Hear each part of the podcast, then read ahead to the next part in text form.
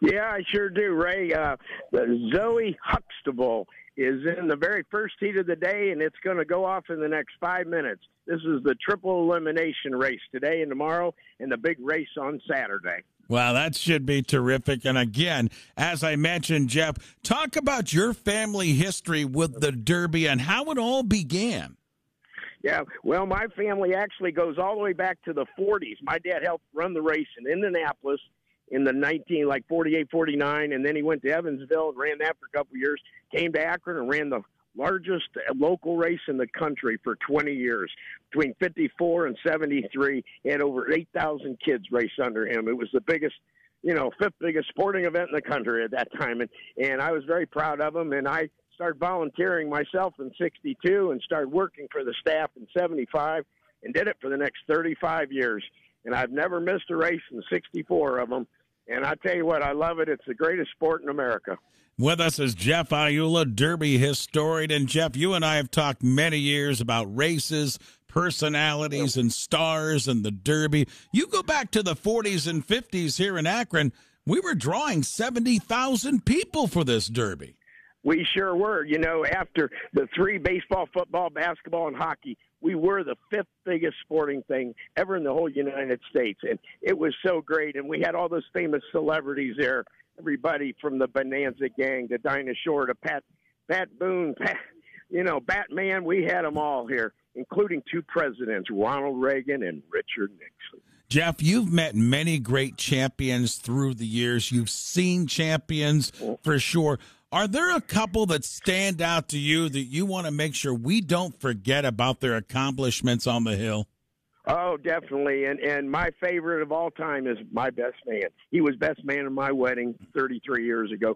Joey Lunn. He came here in 52, went down the hill once, crashed his car up. They patched him up, patched the car up. He won four more heats in the World Championship. There's no doubt he's still the legend at Derby Downs. And we have a lot of others. The two Townsend brothers, one in the 50s. No one had ever won two in a, you know, two of them brothers. And then after that, we had Danielle Del Ferraro won three titles. And last year, Carly Murphy had won her fourth title. She is really the goat of the soapbox derby.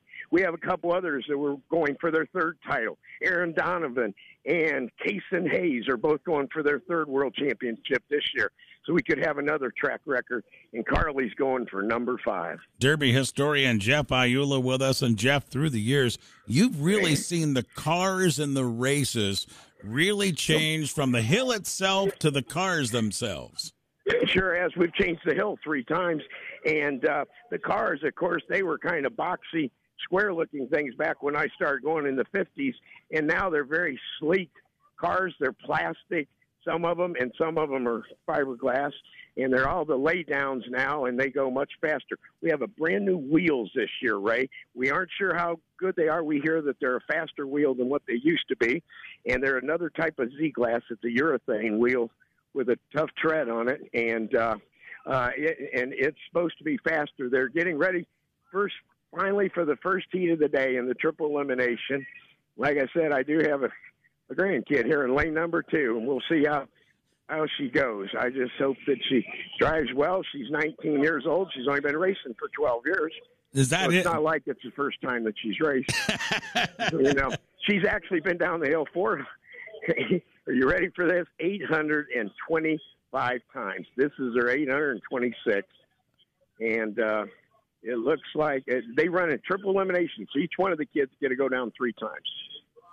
So, Jeff, Jeff uh, uh, when you talk about the hill and you mentioned you change it, did you did they change yep. the angles, the steepness, or how did they yep, change they, the hill? They, well, they moved the the um, they moved the starting line down four times over the years because it was too fast, and they moved that down. And then seventy one was last year; they moved that down.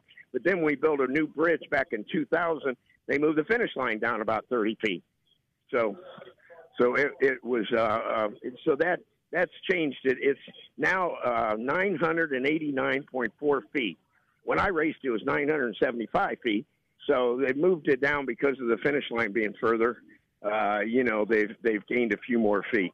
And and Jeff, I'll let you go after this one because I know you want to see the race and everything. But the parade on Saturday morning and the championships are something that we all shouldn't miss.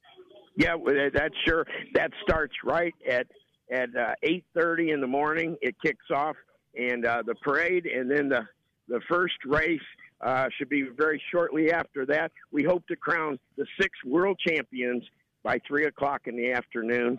Uh, you know, we we have kids from uh, about 335 champs this year from as far away as Japan and Canada. All so right. we're very proud to get the foreigners back in. They haven't been in for three years after COVID. We got them back, and that, that really adds to make it the international flavor it really is.